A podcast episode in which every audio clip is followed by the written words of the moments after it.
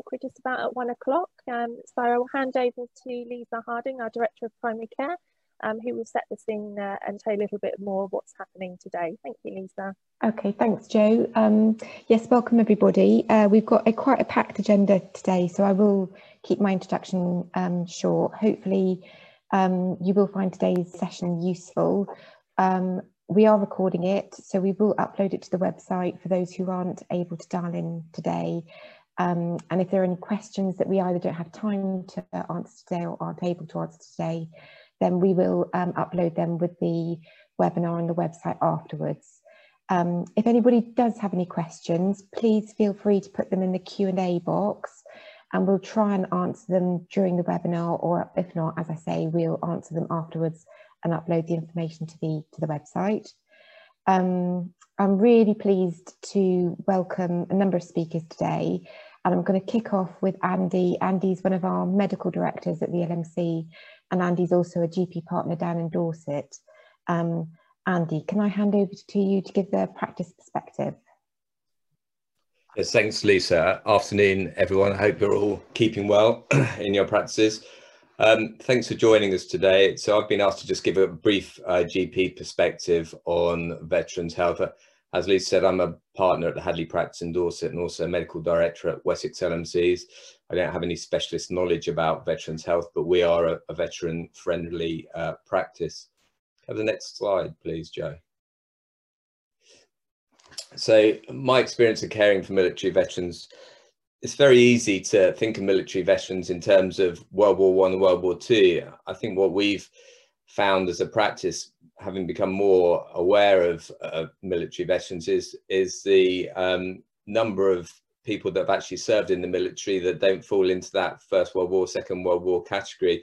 I do a skin clinic in the practice, and the number of people that I'm seeing with skin cancers and sun damage who've done national service, especially in the uh, Middle East, is phenomenal. And then let's not forget the other campaigns that have been since the Second World War, especially the Falklands, Iraq, and then more recently Afghanistan, which is still a very live theatre.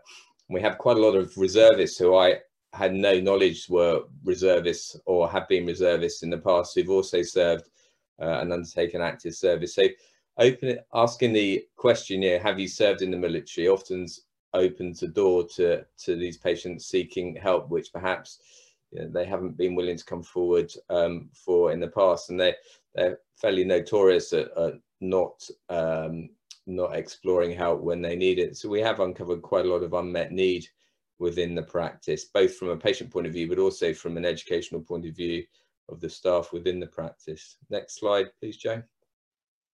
So why do we become a vet veteran friendly practice? Well, geography, uh, we're in Dorset. Actually, when we looked at the map, we're surrounded by quite a few um, military camps um, and, and, bases, both in Dorset and Wiltshire.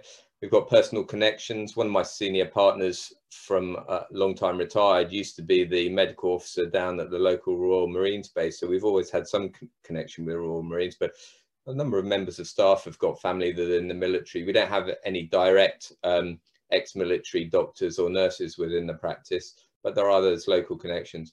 And we saw it as a chance to sort of improve our knowledge and care. we we work in a very affluent middle middle class elderly population uh, and actually when we looked at health needs and inequalities perhaps the veterans fall into that category category for us. And actually it demonstrates CQC that we were looking at health inequalities at a practice level, you know, and ways we could improve our service. And certainly it went down very well with CQC when we um, presented it at our uh, inspection. It's always good to distract CQC's attention. Hope they're not listening. Uh, next slide, please.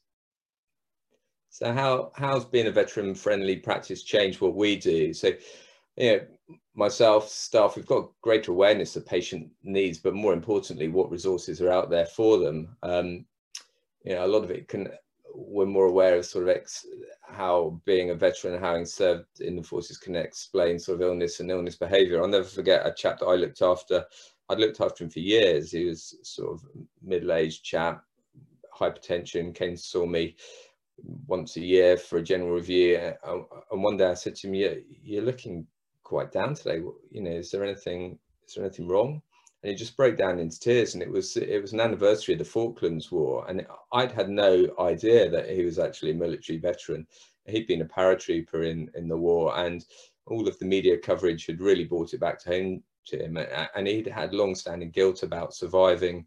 You know, when he'd lost colleagues in there, and uh, he had a significant element of PTSD, and actually, I felt completely helpless in terms of helping and didn't really know where to signpost him. Uh, it was only after a lot of sort of investigation through local CMHT that you know, I was able to get him any help, but he'd spent years not coming forward for help. I think also, you know, an awareness of the impact on the wider family. We often see, you know, the, the wives, uh, children left at home when service personnel are, are spending long periods abroad, you know, and some of that can explain some of their health seeking behavior and, and their needs. We read code all military veterans in our practice. They're, they're asked whether they're a military veteran at registration, but also we're doing that now opportunistically. And as I say, in my skin skin cancer clinic, I, I'm often asking whether they've served abroad. Uh, secondary care referrals from our practice all get the, the READ code military veteran included with them if they're sent because these patients are prioritised uh, by the NHS if they have illness or injury related to their service history. And as I say, we've you know we have uncovered unmet needs simply by asking the question: Are you a military veteran? Uh, next slide, please, Jay. Resources. Uh, there's a heck of a lot of resource out there for veterans but it's knowing where to find it. We're going to hear about the, the Veterans Mental Health Services later, but there is a multitude of, of help out there and it's about how you find it. Uh, next slide, please, Jay. The key thing that we learned was the Veterans Gate, Gateway. It's for any ex-service personnel or their family looking for advice or support. It's open 24 hours a day and it covers everything from physical, mental health to employment, uh, social um, social issues, uh, and it's a real resource that I wasn't aware of until recently. Next slide, please, Jo. There's also a multitude of charities out there for um, service personnel, and they come under an umbrella organisation, uh, Cobseo. Next slide, please, Jay. We're probably aware of the four main charities, Help for Heroes, Combat Stress, the British Legion and BLESMA. I've put the British Legion Hearing Fund there specifically because we do see a lot of um, veterans, especially locally with the tank regiment near to us, who, who've had significant ear trauma. But the Royal British Legion offer a, a multitude of support way above just hearing. Uh, you know, and it's getting an understanding what they can provide for veterans or just signposting them to them. Next slide, please. And what I would encourage you to do is look at the RCGP Veterans Healthcare Toolkit. It's free, it's on their website, and it it's a really useful resource. Uh, you know, I use it if I'm seeing a veteran and can't remember quite where to signpost them to or what what um, you know what services I think that they need to tap into. But it's really useful for all the practice, and I'd share it. I'd encourage you to share it within your practice. So that's just a brief um, sort of perspective from a GP point of view. And I think now we're going to listen to me interviewing one of my patients, um, Toby, who's who's a real inspiration. I was introduced to Toby via an email um, from his ex-GP just to give me the heads up that he'd be joining my practice uh, uh, and could I take him on as a patient. Um, and that was pretty much all the preparation I had for looking after someone who um, was going to be transferred out into the community on a ventilator with 24 hour intensive care nurse support. As you can imagine, it was somewhat daunting, but it's been a learning process for both of us. Over to you, Lisa. Right, Toby. Thank Right, Toby. Thanks so much for joining us today. I'm, really grateful for you joining us, really to give a, a, a patient's perspective on veterans' health uh, and care services and, and your own experience of navigating that. So can you briefly tell us how you were injured and what your injuries were? Yeah, sure. Uh, I joined the British Marines, uh, Royal Marine Commandos, um, and back in 2009 um, on tour in Afghanistan, I was shot through the neck, uh, which severed my spinal cord, um, rendering me paralyzed from the neck down. Uh, and from this, obviously, uh, it's left me permanently ventilated. Uh, I have suprapubic catheter um, and no no sense of feeling or movement from the neck down. So yeah, quite severely um, injured. Uh, when you were training and when you were serving in the army, did you ever think that you might get injured and left with a disability? And were you ever given any sort of preparation about what may happen if you if you um, sustained a life-threatening injury?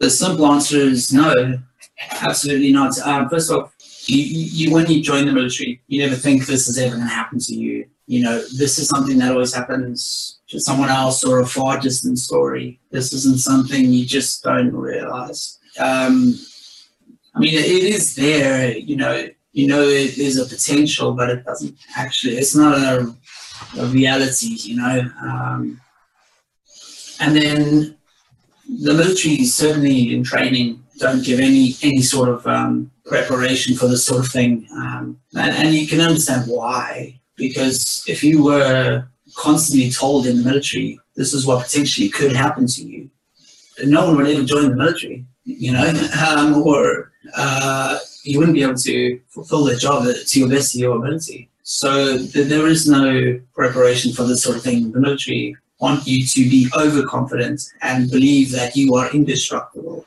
they do certainly not want this sort of thing. So, so yeah, there is no training for it in, in training for it in training, if that makes sense. Um, and I certainly didn't think this would ever happen to me. Um, it's only when it happens then you realize, oh shucks, mm. Mm. what do I do now? So yeah.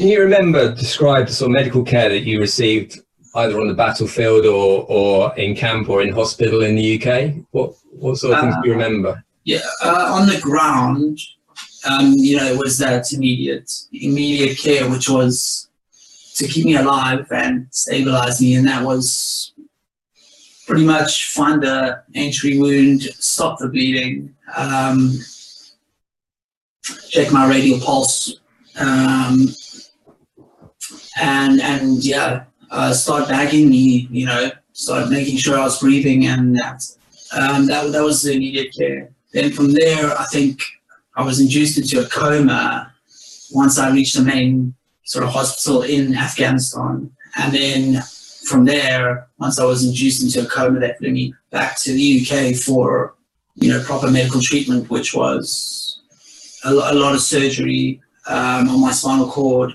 and, and column, because there was actually a lot of damage to the column, the damage to the nerves, uh, the tissue surrounding the the neck, um, the arteries, uh, and so on and so forth. Uh, and then from there, yeah, it was once I'd sort of stabilized and come out of a come out of a induced coma, um, it was just making sure that my sort of brain cognitive functionality was still there, basically. Which it sure is. Uh, I hope so. I hope so. The, um, where did you have your rehab in the UK? Uh, so from from the neuro RTU, neuro RTU, I went to Odstock at Salisbury, which is a spinal rehabilitation centre um, at Salisbury Hospital, um, and that's where I had all my sort of rehab. Uh, that took about a year in total. Um, and that was just getting my breathing and functionality right uh, on the ventilator, getting used to things like that, and um, and, and just doing a bit of muscle uh, muscle stimulation, things like that, a lot of physio, etc. Um, and just how to cope with my injury. Sure, psychological support as well. Yeah, uh, no, no, there wasn't actually a lot of psychological support there. Um, it was purely just how to cope with it uh, in terms of you know how to set up um, bowel care, things like that. Mm. Um, where were you discharged to fr- from Odstock then?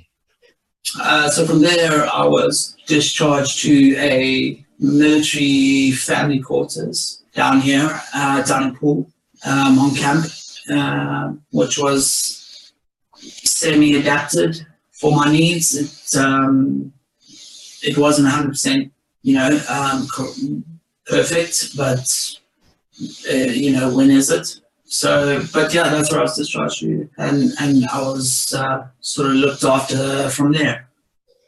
And how long was it until you got your own um, your own place off of base? From from my injury in 2009, I moved into my actual own house in 2015. So yeah, roughly roughly five years. And was that when you were formally discharged from the military? It was around that time, yeah.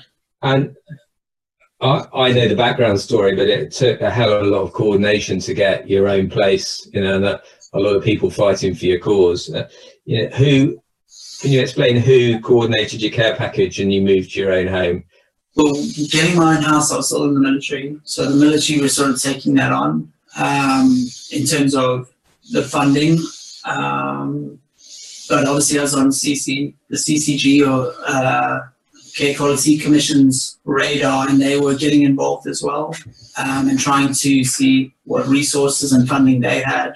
There was also, I think, social services were involved trying to get OTs, occupational therapists involved to see what adaptations needed doing and things like that. Um, but overall, I think it was the certain members of the military and certain members of my personal life trying to just coordinate all together to try and get the house, yeah, um, as best as best it could be. You had a specific advocate though assigned to you, didn't you? Who who did a lot of the chasing up and wouldn't take no for an answer. That's right. Yes. Yeah, he still is my, my advocate to, to this day. Um, he was the one who was really fronting it up in terms of really digging, digging and divulging what I could get, where I could get it from, and who needed to be involved. And if it wasn't being done properly, then he would certainly step in.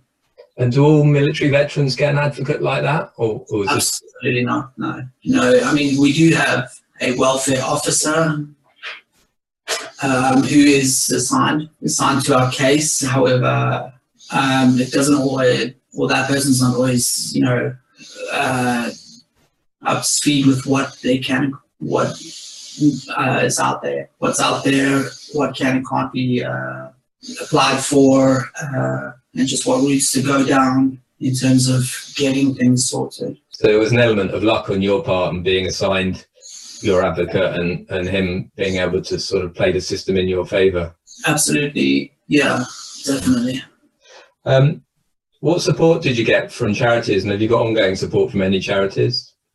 Uh, yes, I do. Um, obviously, the biggest one is Help for Heroes.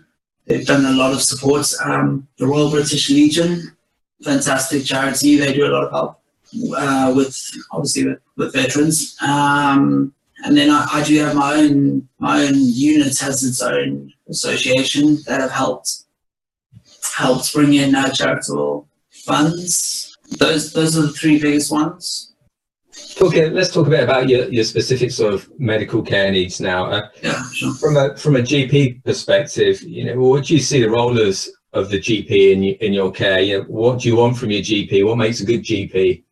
I, think the GP is is always my like first point of call. I think you know I, I go to well I, I seek your advice first. You know if, if there's anything going wrong, I first raise it to yourself, and then from hopefully from yourself you can point me in the right direction or refer me to the right uh, area which which which I need. So so that I guess the GP needs to be really involved in my care package um, and know all the correct routes and avenues as to where I need to go, whether it's to do with respiratory or neurological or anything to do with that. So, so it's really being, um, I would, I, I personally need my GP yourself to be really involved, you know, really involved in the care package and I mean, I can't believe it's five years ago that we first met, and I think yeah, I, I had an email just telling me that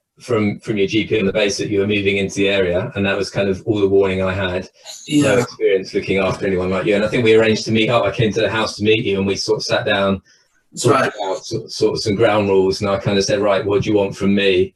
Uh, and then I said, you know, do you know, do you know what this is? How I'm going to treat you? You're a normal person. You know, I'm not going to I'm not going to treat you any differently to any other patient. Um, uh, your disabilities don't mean anything in terms of that sort of aspect of care. And I think we still have kind of a normal doctor-patient relationship. I mean, you come into the surgery to see me, and you you know, in your chair and your ventilator, and and you know, if you're not well enough, I see you at home. But actually, in terms of overall contact, thankfully, you don't see that much of me, do you? No, I don't. Uh, yeah, which is a good thing, I suppose. yeah, you, I guess you're right. It's you know having that good, honest conversation at the beginning and um, being treated just as you would anyone else. You know, um, I don't need babysitting. Um, I don't need to be, you know, mollycoddled, uh, wrapped up in cotton wool. Um, so yeah, it's it's you know being there when I need you, but also keeping a a good distance, you know. Um, so. I think one of the things that I remember when I first saw you is that you said, you know, there's a lot of things you can't do, you know, like scratching your nose and that sort of thing, but you're still very capable of making your own decisions. And I think that's really important for for doctors to remember, you know, you're completely mentally compos mentis and can make those decisions and have a voice, you know. And mm, yeah, and that's important. That's that's hugely important um, to be able to still be in control of my life or my destiny and how I want things, and also to yes, my background is not medical, but you know, um, I'm, very much in tune with my my body and I know my body very well. Um, and I'm generally quite au fait with what's going on. So it's good for you to also listen to to me and, and my opinions, you know. And I think sometimes that, that's really valid, isn't it? Because you and I decide to to go down the route that you want to, which may perhaps not always be the route that your ITU staff that are living with Absolutely. you. Absolutely, yeah. agree with. That, that's it. There's, you know, now I, I fully uh, understand that, that, you know, things, there's, there's protocol in place for a reason. Um, but like you just alluded to, or just touched on there a little bit, it's, you know, mixed in with a bit of common sense and, and, uh, listening to me and, um, just coming up with a, a good all-round solution which works for both of us and keeps me safe and, and obviously is keeping you you and your profession safe as well. And um, tell us a bit about um, the other care care teams involved with you. Who else is involved with you from a sort of living with you and the other hospital teams that are involved in your care? Yeah, of course. Uh, so I have 24-hour care, um, which is facilitated by a care agency, um, and they um, employ nurses and carers, etc. And and I have a 24-hour ITU nurse and a 24-hour home care assistant um, who who look after me all the time. Um, I have my neuro consultants up at Salisbury, Salisbury Spinal Unit, um, and there I go for annual checkups, chest X-rays, uh, ultrasounds, etc. Up there, and then respiratory-wise, um, it's dealt with all in the Southampton General, Southampton General Hospital, where uh, yeah, anything to do with blood gases. Uh, respiratory functions, chest infections, anything sort of that that side of things. That's where I'd be probably referred to there. So they're involved a lot. Um, and then I have yourself, the GP, um, who's you know my local point of contact, and, and and that's generally, like I said, my first point of contact. Yeah. So tell us about the psychological support you've had, Toby.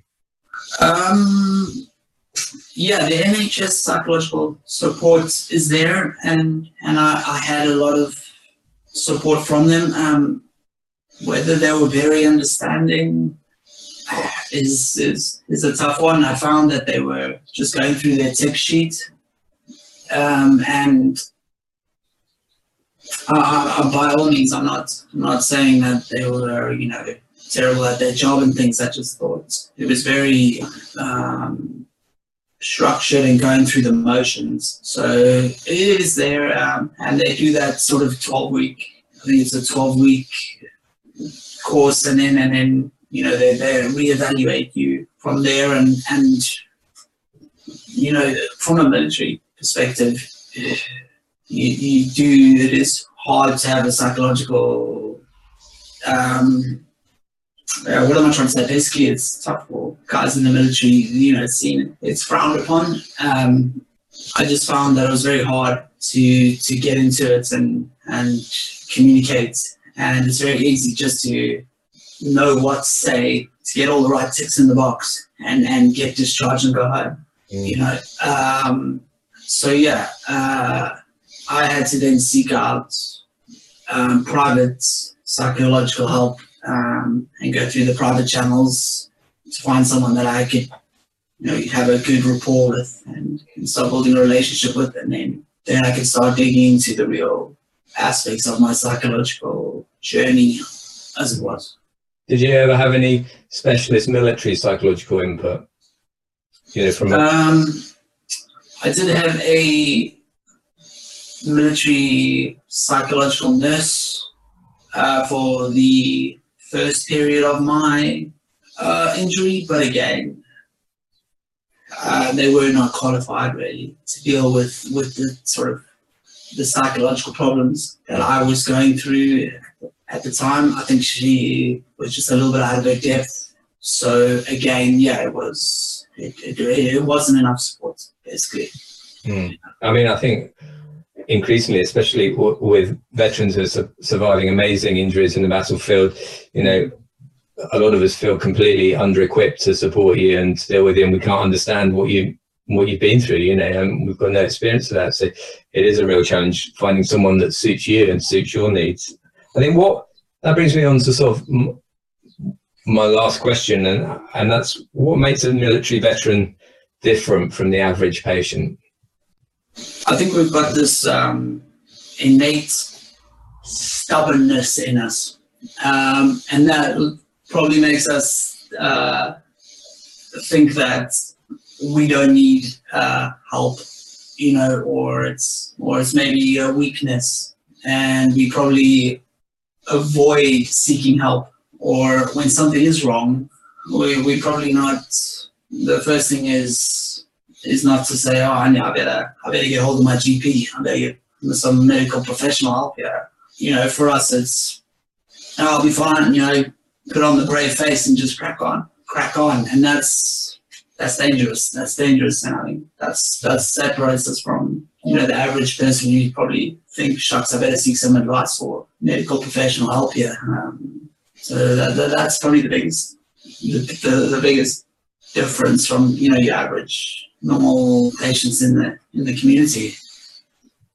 And just really quickly, finally, can you just tell everyone what you've achieved um, in the last few years in terms of your your um, the company you set up, your your education?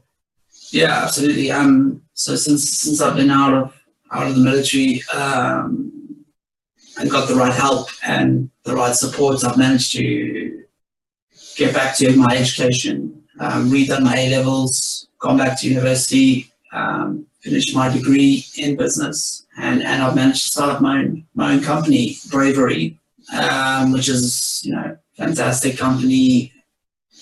It's involved in extreme sports, extreme sports and apparel, and yeah, yeah, just doing what I enjoy doing, and I'm still part of my interests, and uh, and I'm still looking at ways I can. Uh, expand my mental capacity you know, and just building on my life uh, bit by bit. Uh, that, that's really what I've been up to, to be honest, in, in a nutshell. Well, you're truly inspirational, Toby, and I can't thank you enough for agreeing to do this with me. You know, it's Absolutely. above and beyond being, being a patient. And, um, you know, it's a pleasure to look after you. I learn from you every day. Uh, can't wait for the rugby to restart so that Absolutely. you can take the mickey as we uh, lose with the Lions in South Africa. But uh, I doubt, I doubt, but um, you never know. Thanks a lot, Toby. Okay, thank you, Andy, and thanks to Toby um, for sharing his experiences and insight with us. That was very powerful. Um, I'm going to move now on to Rob. Rob Munro, um, Senior uh, Programme Lead with Dorset CCG. And Rob, just going to talk to us a little bit about um, a number of areas of support and a little bit on coding of veterans. Rob, over to you. Thanks, Lisa. Uh, hi, everyone. Um, well, to, to follow on from that, um, I'll just uh, give a bit of background about who I am, why I'm um, taking up your time today. Uh, so I uh, served in the army for about uh, about eight years. Um, I left um, through um, a, a, sort of a point in the career. Um, I'd done, I'd completed three tours, um, family situation uh, presented, um, and I met my now wife actually in the last regiment. So I thought now's the time to leave. Um, I've got what I wanted from the military, even felt like I'd given something. so as typical, uh, people who leave that point did something completely different. So I worked in a school uh, as a business manager for uh, about two and a half years, which was fantastic. Um, really thriving large primary school um, with the children there just to keep you sort of firmly rooted to the ground um, and a, a, fun experience. Um, but then beyond there, I joined the NHS um, in about July 2016 um, and joined the primary care team as it was, which is now for us in Dorset morphed into the primary and community care team. Um, I just, uh, it, it's just a thank you really for the opportunity to share some, what I'm going to plan to do is share some updates um, around some of the work going on. I'll try and be generic, but um, I am part of Dorset CCG, um, Dorset Integrated Care System. So um, some of it might be focused slightly within the, the border, but if I can um, push it out, then great. Um, but it's all driven towards the supporting the armed forces community. Um, within that armed forces community, and I'll explain the difference, I am going to be focused on uh, supporting veterans predominantly within general practice, but I'll seek to expand from there. Can I have a next slide, please? Thanks, Jo. So um, terminology, um, the military is almost as bad as the NHS for using multiple terms, um, acronyms um, for a number of different things. Um, but the definition of the armed forces community I've lifted there is from the, the Armed Forces Covenant.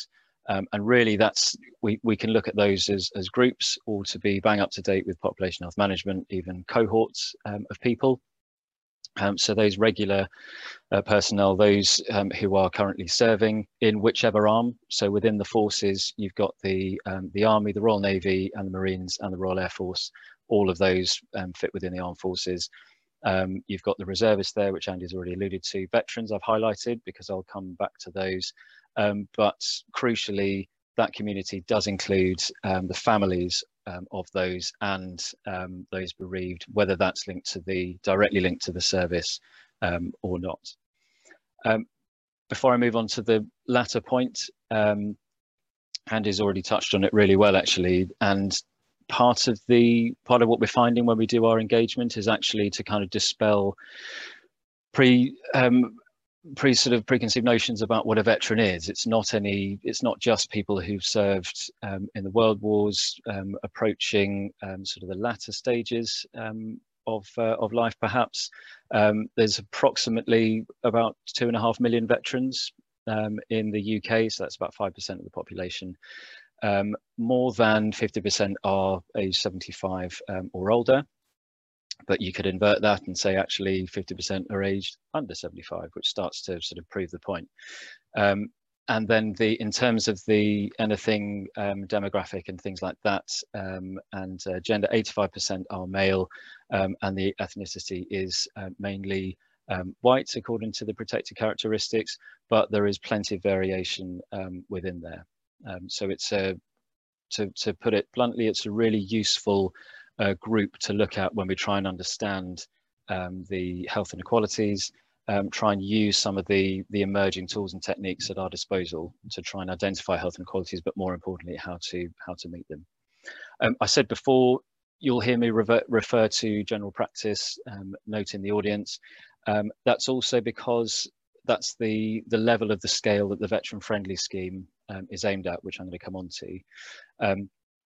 However, recent conversation with the Royal College of General Practice and those leading that scheme, um, we, we've said, look, primary care networks are, are established and they are emerging and they're doing great stuff and they're such a useful scale to work at and it truly does mean um, networks so beyond general practice so actually how do we evolve that offer direct from the Royal College and, and start to talk about appropriate scale in terms of representation.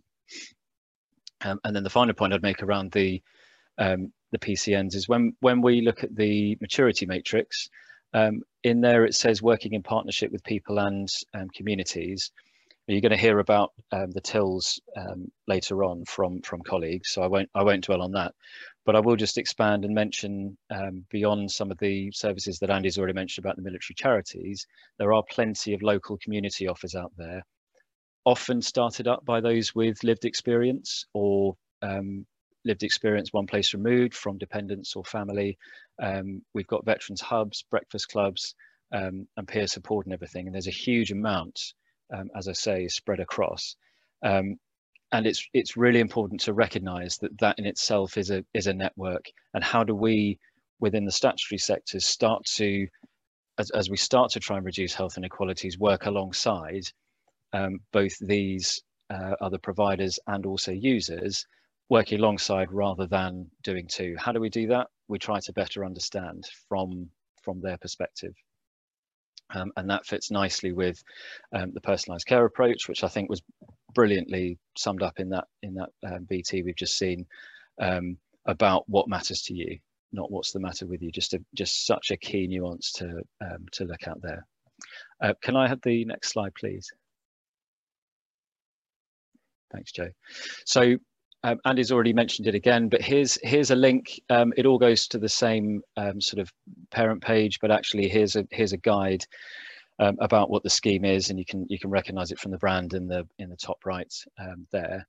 Um, what I wanted to do is just is just draw out the uh, the main criteria you can see there.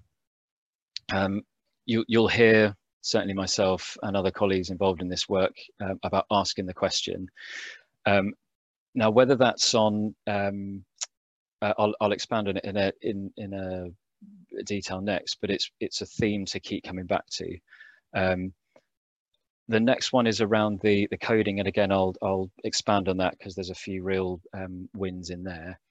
When it says nominate a, a clinical lead, um, we need to remember that the RCGP scheme um, is sponsored by uh, NHS England. Um, so it does have general practice level there. It does have clinical lead, but already they've got about 850 practices signed up um, with a number of non-clinical leads. So in terms of it, it's it's all about who is best placed, who is appropriate, who's got a passion, who's got a knowledge, um, who's got a willingness to learn to be that point of contact um, within that setting. Um, and then when it says the um, the training, this is a hot topic at the moment. Um, we do have uh, standard um, modules which are offered as part of the scheme, um, but actually what's been realized is actually we need to we need to sort of turn it round and it's it's also training for the providers of services. So not just who those in the health health and social care settings will be linked to um, but also the other way around. How can the the evolution of primary care networks um, change or support the offer um, and how can the two meet in the middle in order to identify the needs of, of the individual. Um, this is really to ensure that the, the practice is meeting the health commitments of, as I said, the Armed Forces um, Forces Covenant.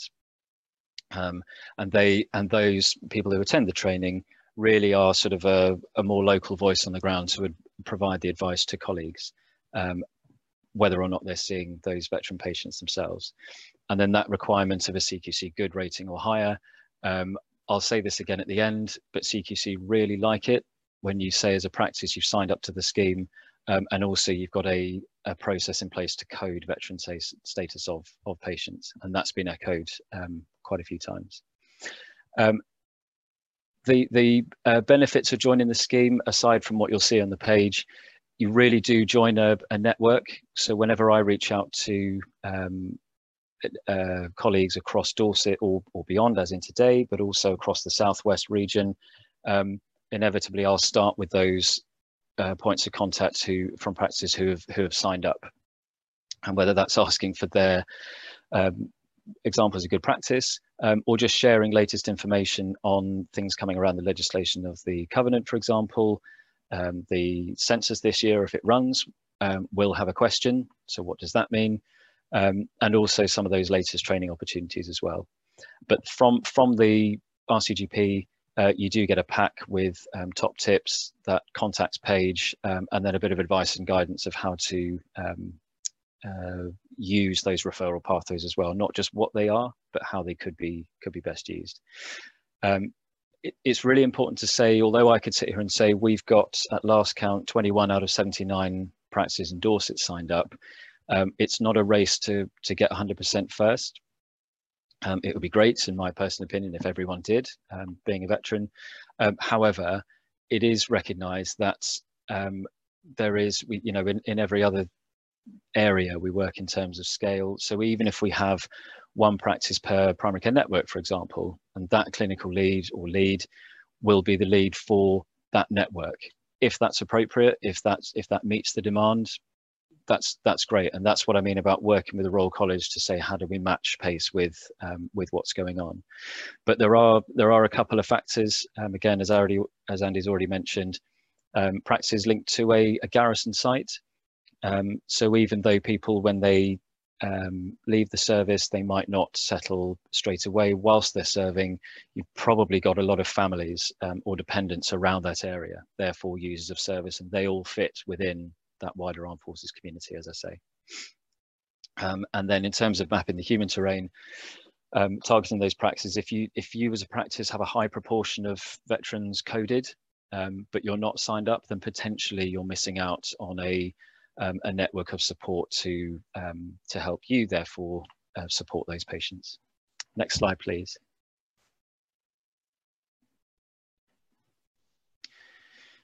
Okay, so I said I'd um, come on to coding.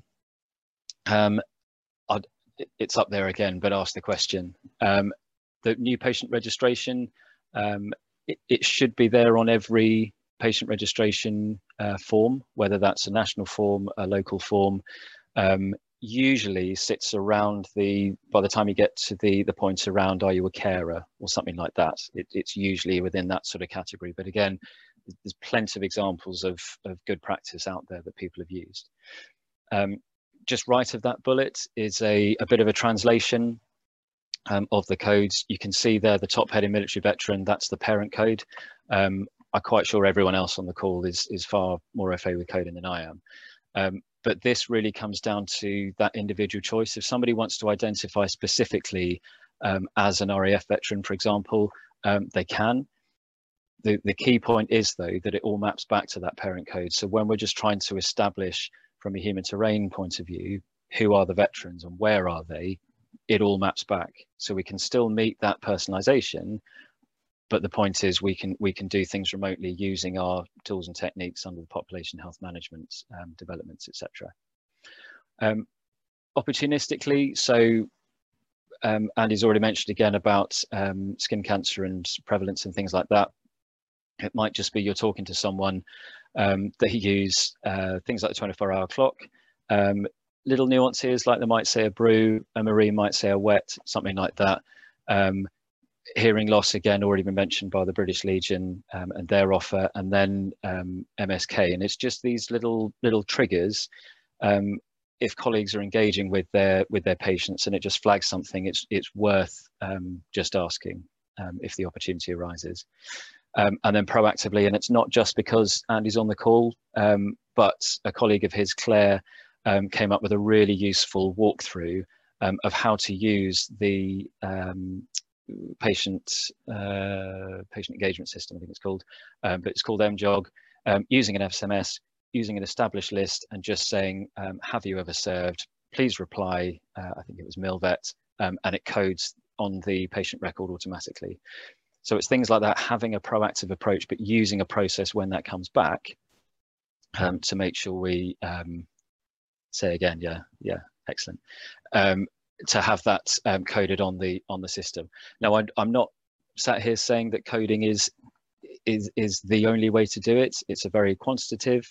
Um, it does rely on on the information being volunteered by the individual, and then what you might find is people are reluctant. So um, we've had people saying it was years ago. I'm a different person now. I don't need that because I'm I'm not serving anymore.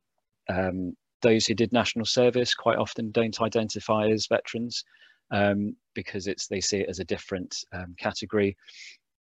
For some of the of the younger veterans, um, there's people like myself, and and I know Toby mentioned it in the VT, um, and it was and it was alluded to.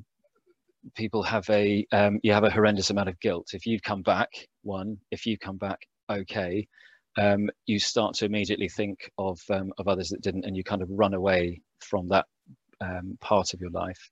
Um, but then quite often you circle back round and you think, well, what can I do to support? And for, for that individual, if it's identifying as a veteran, if they say, have you got a veteran rep on your um, on your PPG? Have you got a clinical lead? Is there anything we can do to understand it locally? It all just starts being triggered by that identification of um, themselves with veteran status. Um, and again, there are benefits to the individual to sell them. There, there is that peer support, so these networks that are being established. This isn't exclusive to this group, but but only telling your story once um, quite often rings true um, of patients, and then hand in hand, um, talking to someone that that gets it. So veterans, certain groups of veterans will say, I, I will only talk to a veteran because they're the only ones that get it. Um, but even if it's someone that's got experience of the terminology, of the offer, anything like that, it all just really helps that engagement. And the earlier that conversation can happen, the more um, engaged and credible, uh, the more engaged the individual will be and more credible that um, relationship will become. Um, and again, as Andy said, there is potentially priority treatment um, if the if the cause of the injury can be linked to military service. And again, there's form of words that have been uh, put together by learned colleagues that can be then dropped into some of those referral notes that again can be shared. Um, and the last slide, please, Jo. So um, I first of all um, recognise it's easy for me to sit here. I, I work for a CCG, um, so I'm not on the ground um, doing. Um, and again, recognise just everybody's incredibly busy. Um, I guess the only the only point I'd make is uh, comments from colleagues to say actually the the process of signing up to the Royal College scheme isn't actually that onerous. Um, quite often practices are already doing some of this anyway, so it's about just formalizing some of that to get processes in place. Um, and if it's if, if it allows a bit of a, a, wider conversation and to draw on other resources to support the patient um, or group, um, then it may contribute to a reduction in, um, in workload for individuals as well. Um, so if you're looking for things to do, if you're sat there saying, well, what can I do immediately? If the, the presentation will be shared, but click on the link, find out more about the scheme um, and encourage your practice to sign up. Um, code consistently. If you, if anybody wants to know about um, what other people have done, then again, get in touch. And then th this is a bit sort of commissionary, um, but it's aligning work to other initiatives and programs. So I've talked about population health management. I, I took the veterans as a, an example of a group to take um, to use as examples, um, because as Toby said in the VT, um, they're quite stubborn, but equally they're quite proactive. Um, so they'll they'll give you some good feedback, um, positive or not. Um, we're doing work in Dorset with engaging with the voluntary sector. Again, this is where it overlaps with some of those local groups and also the charities.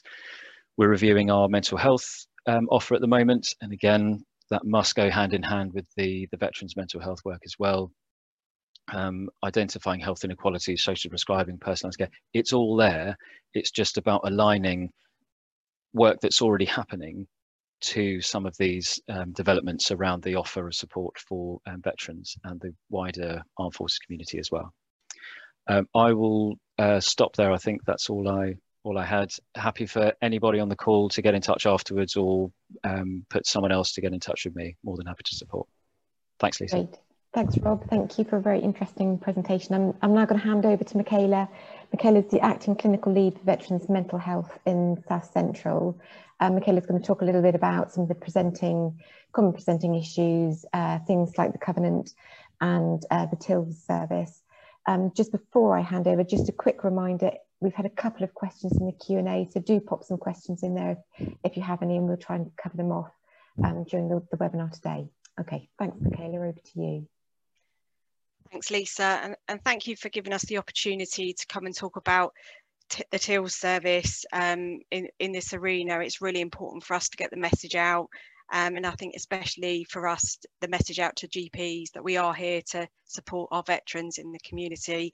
Um, so yeah, I'm currently the, the uh, acting clinical lead for South Central TILS. Um, my background is a, I'm a mental health nurse. Um, I have been for about 15 years and the last nine years I've worked in the veterans field. So um, I've been within TILS for the last year and a half, and before that, I worked um, with veterans in the criminal justice system and also um, did a stint working at the, within the Armed Forces Commissioning team for a while. Um, so this is a, a, field that I'm very passionate about. So hence why uh, we, we try and stop ourselves from talking because we could talk all day about veterans and what we need to do to support them.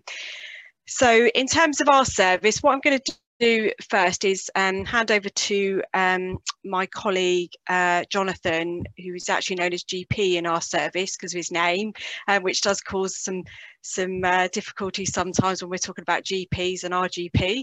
Um, but I'm going to hand over to him just to talk about the common presenting issues that veterans um, coming along with, and then I'll go on and talk about TILS after that. So I'm just handing handing over to you, Jonathan. Right, I've started my video and I've no idea if anyone can actually see me or not.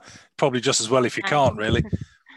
Um, my, my name's John, John Giemzapipe. I was a, um, uh, I'm a 22 year um, veteran. I served, um, came out in 26, uh, came out of the forces in 2016. Um, I came. I unfortunately left with physical um, uh, disability and mental health issues. So um, I'm really looking forward to having this opportunity to try and put some of my experiences um, back into the system, and also uh, to try and uh, speak on behalf of some of the veterans. Um, one of the most the most important things I think you'll find when you're actually dealing with um, with veterans as they're coming through your service um, is actually trying to get them to admit uh, in the first place that they've actually got um, got a problem. Um, I reckon most more of the time that you're actually going to see them presenting with poor sleep, pain issues, drink and drug issues. Um, one of the one of the traditional painkillers always used in the in the armed forces has been drink. Um, so that that's probably going to be a really good indicator as you're as you're coming through. Additionally, and this this has been hit on earlier by uh, by Toby and Rob, um, but uh, you know, guys are very bad at admitting they've got mental health problems, um, especially the older generations, and it's getting even worse, made even worse by the attitudes of the armed forces. And that's not to say that um, any of the, um, the, the the women who come through the armed forces are any any um, better off. I think in some some cases they probably have to be outman the men in order to be accepted, and they find that and that, that can be a real um, uh, problem as well. Um, there's also, um, and I uh, I apologise if this is going to offend anyone, but there is within the armed forces, there's almost a hierarchy of, uh, of injuries. Um, visible injuries um, can be seen as a badge of honour, whereas mental health um, issues can be really a mark of shame. And there's a phrase which I was actually hoping I could burn out of the vocabulary of "man up," which is nothing but um, nothing but destructive. Um, but that is often the you know it's got its time and a place when it's when it is of use, but the rest of the time it can be incredibly uh, damaging one of the things that you'll often find as well with the with veterans that are coming through is that in the armed forces everyday events are always done for you. You know the the uh, the quartermasters where you're going to go and get your uniform the cookhouse is where you're going to be fed uh, the gym is where you go the regimental gym is where you're going to go and work out. And the medical officer is where you get sent when you're having um, physical or mental health um, issues.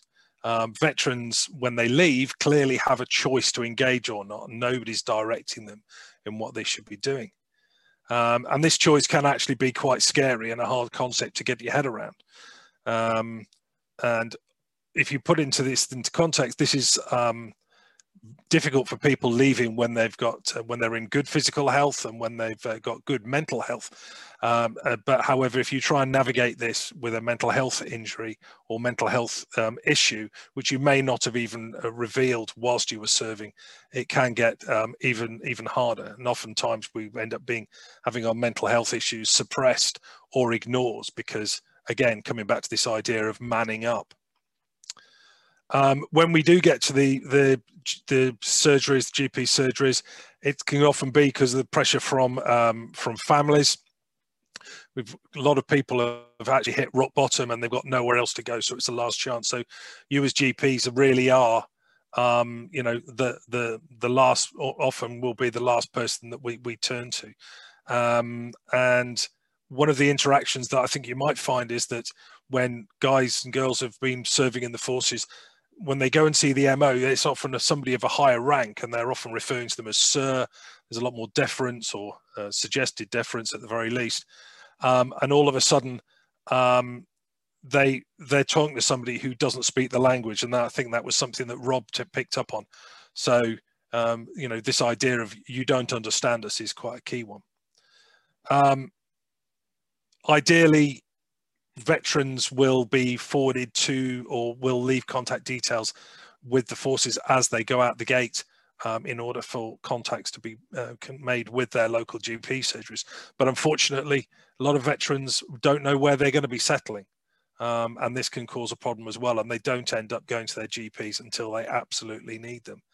Um, so just in sort of a, a very, very quick um, sum up, you know, Rob mentioned this as well, and um, Andy mentioned this earlier on, but actually just asking any any of your patients who come through, have you ever served in the armed forces, is going to be a massive question to you. It's a non-judgmental one, and often veterans aren't aware of um, what services are actually out there or what they could potentially be accessing. Um, but I think that it's it's key is to just to try and get them to talk. And the very last thing is very much that I think that majority of times, especially with veterans, the key question will be the question they'll ask as they're going out the door, as you are trying to get them out the door. So um, just please be, be aware of that. Anyway, thanks very much for listening. Thanks, GP. Can we move on to the next slide, please?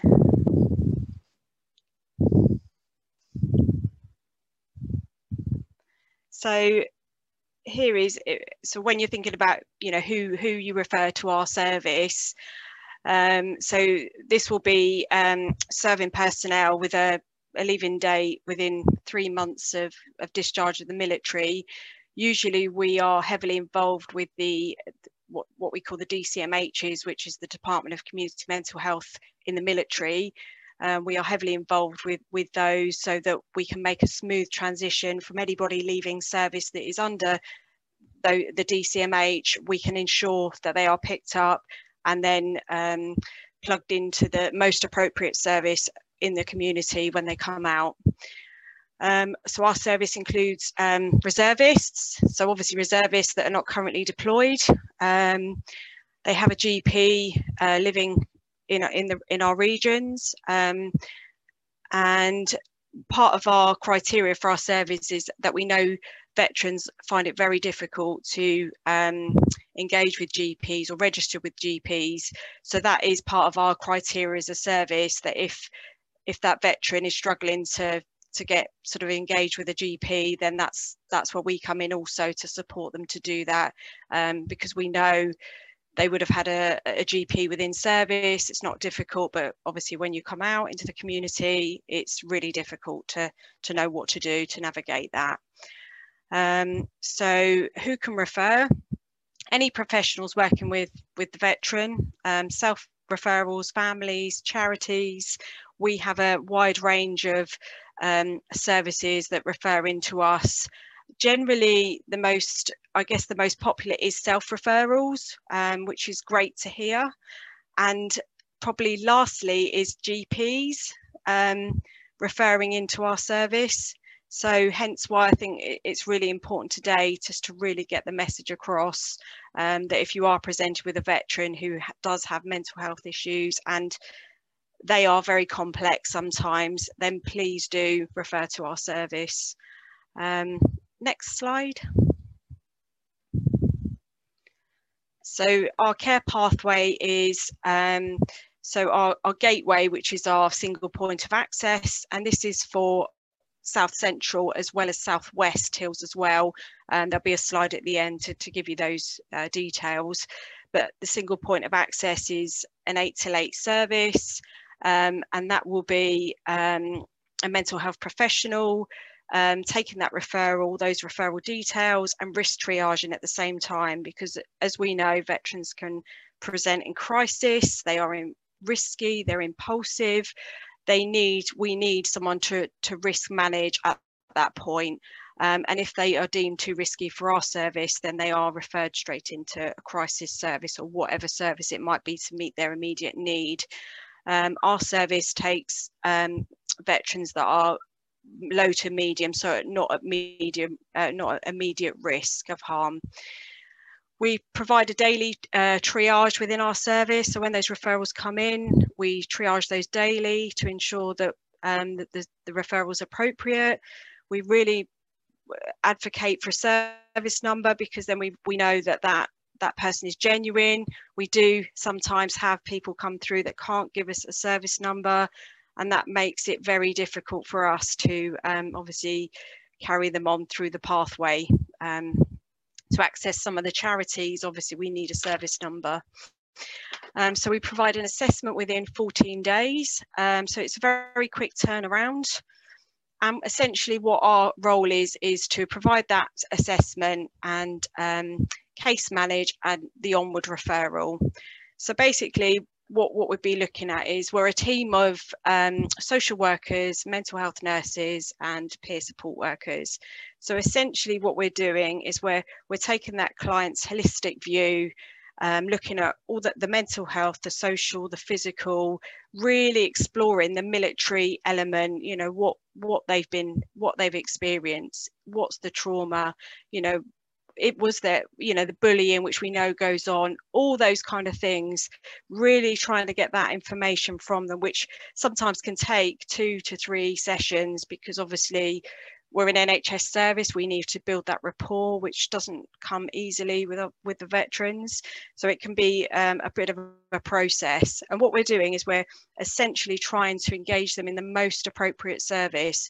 So this might be in a timely, timely manner. So it might be a CMHT, it might be um, the IAP service, it might be a military charity, um, it, whatever it is, that's what we're trying to do. It could be housing, um, as I've already alluded to, they, they do present very complex. They don't just come with mental health problems, they'll come with debt, they'll come with housing issues, substance issues, and, it, and it's really unpicking all of those things and trying to get them prioritize what's the most important thing here.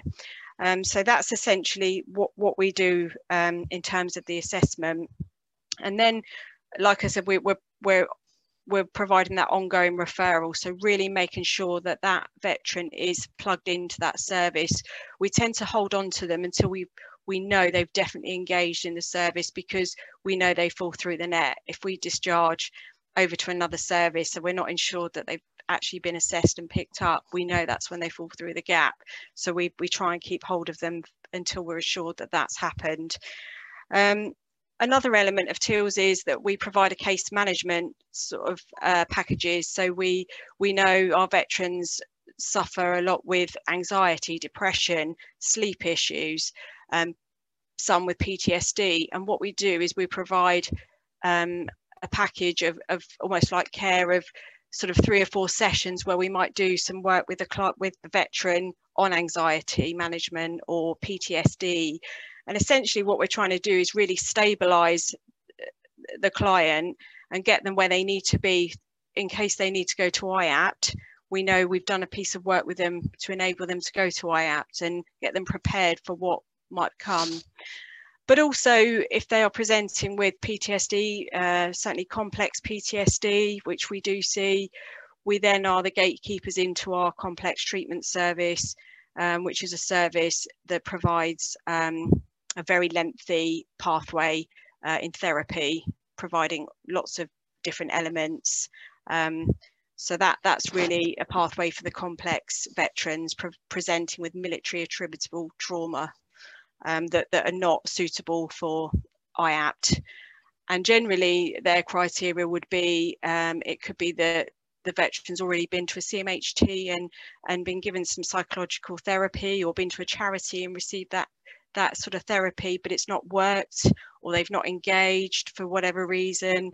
Um, you know, sometimes they say they want um, sort of a military understanding service that to support them and we understand that so that's sometimes why they might be appropriate for the complex treatment service um, so essentially what we're trying to do is really engage them as quickly as possible and sometimes we do uh, especially if we do we're making referrals for housing we might uh, bring in the Armed Forces Covenant and remind our councils, housing associations, or services that actually they are signed up to this. This this veteran has got military attributable issues, and you know we are um, supporting them and that this is where the military, the, the, Armed Forces Covenant comes in and really helps us to move those veterans on. Um, uh, most of the time, I think services don't understand what it is or whether they're signed up to it, um, but but most are. So it's just about them getting that information and also referrals into CMHT sometimes are, are a very long wait, but we can then advocate and say, you know, this is military attributable. You really that this this person needs to be seen soon. Um, so we really advocate for that. Um, so yeah, we, we our, our referral was really important, um, and and that's kind of the crux of our of our work, I guess. But the, the really important part too is um, we present a lot to services, um, really educating um, about veterans to services like CMHT's IAP services, um, substance misuse services, really uh, providing some training to them, really giving them information around, you know, why maybe a veteran's not engaging, you know, and, and really giving them the tools to work with them. So um, I, I, what, I, what I'll do now um, is if, if, if, we can just move on to the, the last slide, I think it's the last slide. So this is the, the referral process into our service and also Southwest as well is on here, which I, I gather incorporates most of um, the regions here. I think we, we cover Hampshire and Isle of Wight within uh, this audience, but we work very closely with our AWP partners and, and the referral process is exactly the same. Um, but I wanted to hand over to Ross, one of our peer support workers, just to talk through a case study so you can really understand what, what we do within the service and how we can support somebody and especially with somebody like Ross who's got that military lived experience where it really helps to engage somebody. So I'll just hand over to you, Ross. Thank you very much. Yeah, hi, as Michaela said, my name's Ross. Uh, I'm the other peer support worker in the team. Uh, also served for 24 plus years. Um, I was medically discharged uh, and actually came out at the start of last year. Um, so yeah, we bring that massive amount of lived experience uh, to our team. Um, because we do, uh, our team does a holistic assessment. Generally, Jonathon and I will work alongside one of the clinicians. Um, one gentleman that I was working with it was a 67 year old gentleman. Uh, he left the military in 1976. Um, he'd only served for five years, but still described hating civvies. He was very stuck on the I am a veteran and I hate civvies. Um, he'd been through substance misuse. Uh, he'd had homelessness issues. He had got himself back into debt. So, working alongside uh, one of our social workers, initially it was about building that rapport, building that trust up with me, which happened quite quickly. But I was able to obviously use that trust to help him build trust with the clinician as well. Uh, he started to open up uh, about things that had happened to him previous to joining the military with the social worker, which would have been unimaginable uh, when he first had his assessment. Um, at the same time that this was happening, I was working with him on substance mis misuse issues, so I'd referred him into um, inclusion, working alongside inclusion for his uh, substance misuse issues. Um, I contacted SSAFA because he had debt issues. SSAFA are a really, really good organisation. They case manage um, anyone who's been in the military that has um, any kind of sort of social issues. They provide financial support, housing support, support to buy white goods. So they at the minute are working alongside him to, to resolve his debt issues. Um, and he has been referred to talking spaces by our social worker. So hopefully in the next few weeks we'll start to tailor down the support that we give him once he gets picked up by by talking spaces. Um, another gentleman that i'm working with at the minute he only left the military four years ago. Um, he's very low mood. He's ended up homeless. Um, he has issues around jobs as well. So he, he was medically discharged and he finds it really difficult to hold down a job or a job that he wants to do. Um, so currently what we're doing at the minute is we're working alongside SSAFA and the County Council to ensure that he's he's housed appropriately. Um, when he's housed, SSAFA are going to support him with his deposit for that house. They're also going to support him with furnishing that house as well. And what I am also doing is I'm tying him in with the Poppy Factory. Now, the Poppy Factory is an offshoot from the Royal British Legion. They work with people who have been medically discharged or wounded, injured, sick in service. So they have specialists there to support our veterans um, finding uh, finding suitable work uh, to suit their needs, if you like. So over the next couple of weeks, I'll be identifying what he wants to do, not necessarily what he's qualified to do. And I think that's a it's a big thing when we work with our veterans. We always have to look at it as what they want to do rather than what they're qualified to do. Can we Michaela? Thanks, Ross. So I, I hope that that's given you sort of a it's very brief overview really in terms of what we do provide. We we provide so much but that that's just a sort of tip of the iceberg really. And I, and I think the message for me is please get in touch. If you've got if you've got any doubts or queries then please do contact us.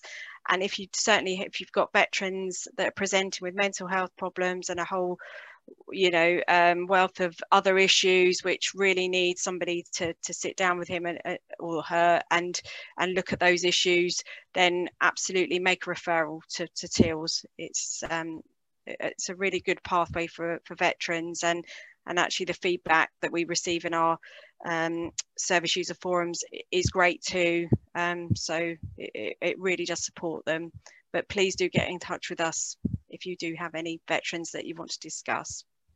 Thank Kayla, you. can I just can I just clarify that they don't need to be transitioning out of the military, do they? They can have transitioned out years ago as yes. yeah. So on your slide it said within three months of transitioning out, but actually Oh, that that that's for serving personnel now that are that are on their way out of the military they need to need to have a discharge date of three months but anybody that, that that's already transitioned that's been out for years or whatever it might be that's absolutely fine yeah Great, thank you, thank you very much. I'm just conscious we've overrun a little bit, so I just really want to say thank you very much to all our speakers and also to Toby, who um, Andy pre-recorded his interview with. Um, it was a really interesting session. As we said, that will all be uploaded onto the webinar. We'll also try and refresh our, our webpage um, with perhaps the help of Rob, Michaela and Andy to make sure all that information is accessible in one place. Um, and thank you very much for dialing in today. I know how incredibly busy everybody is, but I think um, that was a good session. So thank you very much. Thank you. Thank you.